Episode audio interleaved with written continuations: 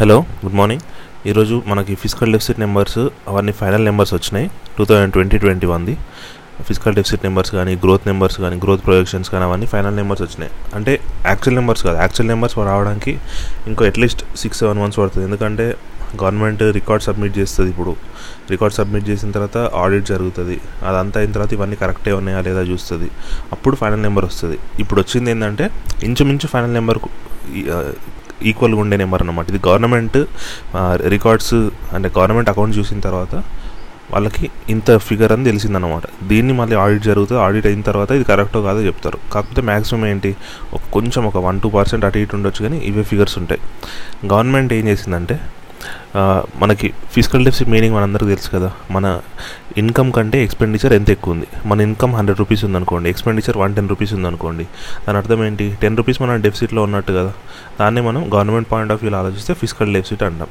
ఈ physical deficit ఇప్పుడు గవర్నమెంట్కి ఎక్స్పెన్సెస్ ఏముంటాయి, పెన్షన్స్ ఇవ్వడము, ఫుడ్ సబ్సిడీ ఇవ్వడము, లేకపోతే ఈ ఆర్మీ కానీ సెక్యూరిటీ రీజన్స్ కానీ హాస్పిటల్స్ కట్టడం, ఇవన్నీ ఉంటాయి కదా, అవన్నీ ఎక్స్పెన్సెస్. ఇన్కమ్ ఏముంటాయి, ట్యాక్స్ రెవెన్యూస్ కానీ, లేకపోతే డివిడెండ్స్ వస్తాయి ఆర్బీఐ నుంచి అట్లాంటివి, లేకపోతే ఏంటి క్యాపిటల్ రిసిట్స్ వస్తాయి కొన్ని, ఇవన్నీ కలుపుకుంటే ఇన్కమ్స్ వస్తాయి. ఈ రెండింటి మధ్య డిఫరెన్స్ని మనం ఫిజికల్ డెఫిసిట్ అన్నాం. ఈ ఫిజికల్ డెఫిసిట్ని రెండు రకాలుగా ఫైనాన్స్ చేయొచ్చు.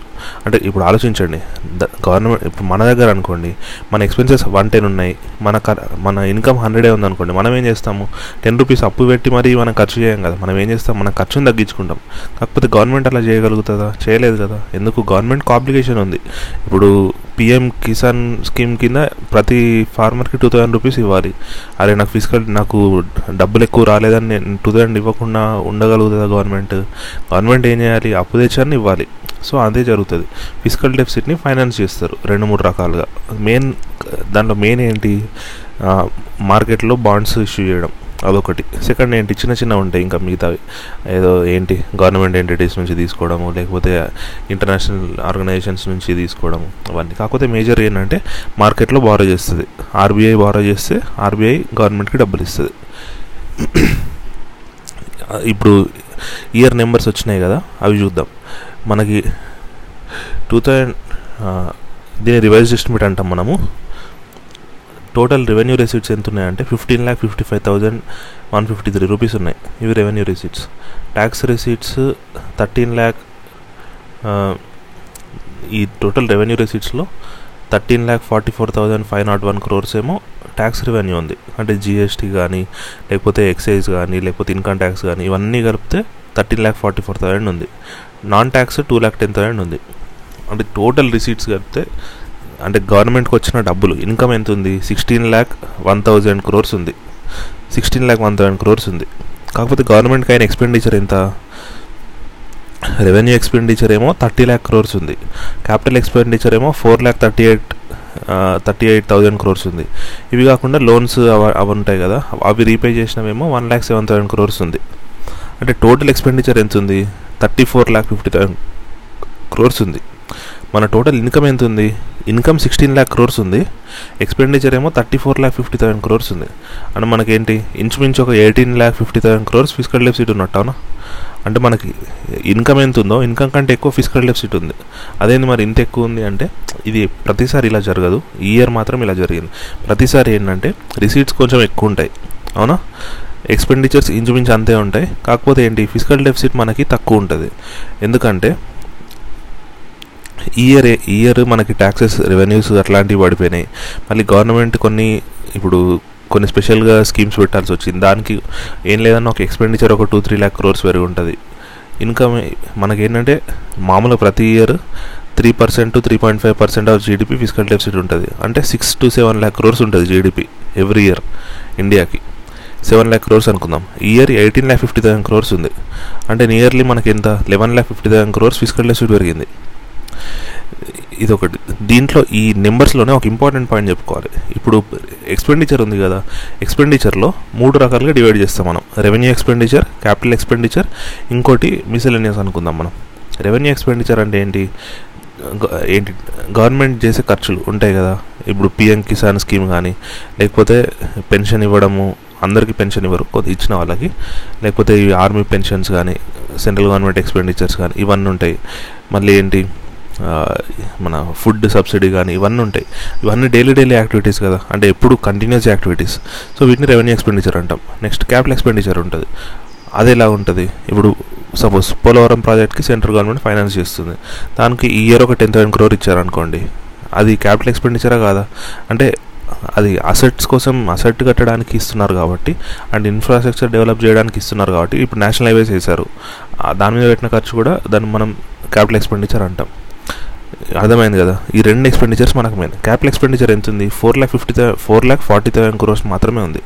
రెవెన్యూ ఎక్స్పెండిచర్ ఎంత ఉంది? థర్టీ ల్యాక్ క్రోర్స్ ఉంది.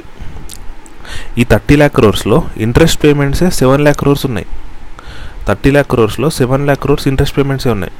అంటే నేను నాకు అయ్యే ప్రతి హండ్రెడ్ రూపీస్ ఖర్చులో nearly twenty three rupees twenty four rupees నేను ఓన్లీ తీసుకున్న అప్పులకి వడ్డీ కట్టడమే సరిపోతుంది. ఇక్కడ ఓన్లీ ఇంట్రెస్ట్ కడుతున్నాం, ఫుల్ అమౌంట్ రీపే చేయట్లేదు మనం. అది మైండ్లో పెట్టుకోవాలి. అమౌంట్ రీపే చేయడం వేరు, అసలు కట్టడం వేరు. ఓన్లీ వడ్డీలకే నేను నాకు వచ్చే నాకు వంద రూపాయలు నా నా ఖర్చు మొత్తం వంద రూపాయలు ఉంటే దాంట్లో ఇరవై మూడు రూపాయలు ఓన్లీ వడ్డీలు కట్టడానికే ఖర్చు అవుతుంది. అంటే ఏంటి, మిగతా జస్ట్ సెవెంటీ సెవెన్ రూపీస్ మాత్రమే నేను నిజంగా ఖర్చు పెడుతున్నా జనాల కోసం.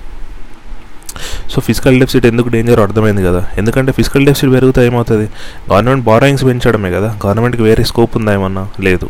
సో బారోయింగ్స్ పెంచితే ఏమవుతుంది, అప్పులు పెరిగినప్పుడు ఏమవుతుంది, వడ్డీలు కూడా పెరుగుతాయి కదా. ఇయర్ సెవెన్ ల్యాక్ క్రోర్స్ ఉంది ఇంట్రెస్ట్ పేమెంట్స్, నెక్స్ట్ ఇయర్ ఇంకో thirty thousand thirty lakh thirty thousand crores పెరుగుతుంది. అంటే seven lakh thirty thousand crores అవుతుంది ఇంట్రెస్ట్. ఆ ఇంట్రెస్ట్ పెరుగుతూనే ఉంటుంది. ఇప్పుడు ఇదేమవుతుంది అంటే, కాగ్ ఆడిట్ చేస్తారు కదా స్టేట్స్కి. స్టేట్స్కి ఆడిట్ చేసినప్పుడు కాగ్ ప్రతిసారి చెప్తూనే ఉంటుంది ఏమని, మీరు ఇన్ మీ ఇంట్రెస్ట్ పేమెంట్స్ పెరిగిపోతున్నాయి, ఇంట్రెస్ట్ పేమెంట్స్ పెరుగుతున్నాయి, రెవెన్యూ పెరగట్లేదు, రెవెన్యూ పెరుగు పెరగట్లేదు అని. ప్రతి స్టేట్, ఒక్క స్టేట్ అని కాదు, అన్ని స్టేట్స్కి అంతే, సెంట్రల్ గవర్నమెంట్కైనా అంతే. ఇక్కడ ఏంటంటే మన వాళ్ళు మన ఇప్పుడే చూసాం కదా, రిసీట్స్ మనకి వచ్చి సెంట్రల్ గవర్నమెంట్కి వచ్చిన ఇన్కమ్ సిక్స్టీన్ ల్యాక్ క్రోర్స్ ఉంటే ఆయన expenditure thirty four lakh fifty thousand crores ఉంది. అంటే ఇన్కమ్ కంటే డబుల్ కంటే ఎక్కువ ఉంది ఎక్స్పెండిచర్. ఇయర్ పోనీ ఇయర్ అప్ నార్మల్ కాబట్టి thirty four lakh fifty thousand క్రోర్స్లో ఒక four lakh fifty thousand crores తీసేద్దాం, లేదు ఇంకో టెన్ తీసేద్దాం. మామూలుగా అయినా ప్రతి ఇయర్ అయినా, ఇప్పుడు year eighteen lakh fifty thousand crores ఉంది ఫిజికల్ డెఫిసిట్. ప్రతి ఇయర్ నార్మల్ అయినా సెవెన్ ల్యాక్ క్రోర్స్ ఉంటుంది కదా. ఎవ్రీ ఇయర్ ఇండియాకి సెవెన్ ల్యాక్ క్రోర్స్ మనము పెంచుకుంటూ పోతే ఫిజికల్ డెఫిసిట్, దాంట్లో అట్లీస్ట్ సిక్స్ ల్యాక్ క్రోర్స్ అన్నా మనము లోన్స్ ద్వారానే ఇస్తాం కదా. లోన్స్ అంటే మార్కెట్లో రైజ్ చేయడం, అలా తెస్తున్నామంటే సిక్స్ ల్యాక్ క్రోర్స్లో ఇయర్లీ ఒక సరే మామూలు ఇంట్రెస్ట్ ఎంత ఉంటుందో సెవెన్ పర్సెంట్ ఉంటుంది, మనం ఫైవ్ పర్సెంటే అనుకుందాం. ఒక సెవెన్ ల్యాక్ క్రోర్స్లో ఫైవ్ పర్సెంట్ అంటే మనకి thirty five thousand crores only interest మీదే పోతుంది. ప్రతి ఇయర్ ఎక్స్ట్రాగా thirty five thousand crores add అవుతుంది ఓన్లీ ఇంట్రెస్ట్కి. అట్లా ఇది ఫస్ట్ న్యూస్. సెకండ్ న్యూస్ ఏంటంటే, మన జీడిపి గ్రోత్ రేట్ గురించి కూడా ఇచ్చారు. మనకేంటంటే ఫోర్త్ ఫోర్త్ క్వార్టర్ రిజల్ట్స్ వచ్చినాయి. ఈ ఫోర్త్ క్వార్టర్లో మనకు పాజిటివ్ గ్రోత్ రేట్ ఉంది, వన్ పాయింట్ సిక్స్ పర్సెంట్ ఉంది ఫోర్త్ క్వార్టర్లో. ఈ ఫోర్త్ క్వార్టర్లో మనకు పెద్దగా ఏం లేదు కదా. మార్చ్లో అయితే పెద్ద, అంటే మార్చ్ ఎండింగ్ నుంచి కేసెస్ ఎక్కువ పెరిగినాయి మనకు, కానీ మా జనవరి ఫిబ్రవరిలో అయితే పెద్ద కేసు ఏం లేవు. సో అంత ఎకనామీ నార్మల్గా ఓపెన్ అయిపోయినట్టే ఉండే. అందుకే మనకేంటి, ఈ ఫోర్త్ క్వార్టర్లో వన్ పాయింట్ సిక్స్ పర్సెంట్ ఉంది. ఇయర్ మొత్తం చూసుకుంటే ఇప్పుడు ఫోర్త్ క్వార్టర్ అయిపోయిందంటే ఇయర్ అయిపోయినట్టే కదా. మా అందరు ఎస్టిమేట్ చేసింది ఏంటి, ఆర్బీఐ కానీ లేకపోతే సెంట్రల్ గవర్నమెంట్ కానీ లేకపోతే మేజర్ ఈ క్రెడిట్ క్రెడిట్ ఏజెన్సీస్ కానీ వాళ్ళందరూ ఏం చేశారు, మైనస్ ఎయిట్ పర్సెంట్ ఉంటుంది అని చెప్పారు ఓవరాల్ జీడిపి. మైన్ అంటే overall GDP GDP growth rate నెగిటివ్లో ఉంటుంది, మైనస్ ఎయిట్ పర్సెంట్ ఉంటుంది అన్నారు ఓవరాల్ ఇయర్లో. ఈ ఫోర్త్ క్వార్టర్లో వన్ పాయింట్ సిక్స్ వచ్చింది. గవర్నమెంట్ ఎస్టిమేట్ చేసిన దానికంటే కొంచెం ఎక్కువే వచ్చింది, eight point one point six government ఏమనుకుంది, జీరో పాయింట్ ఎయిట్ వన్ అట్లా వస్తుంది అనుకుంది.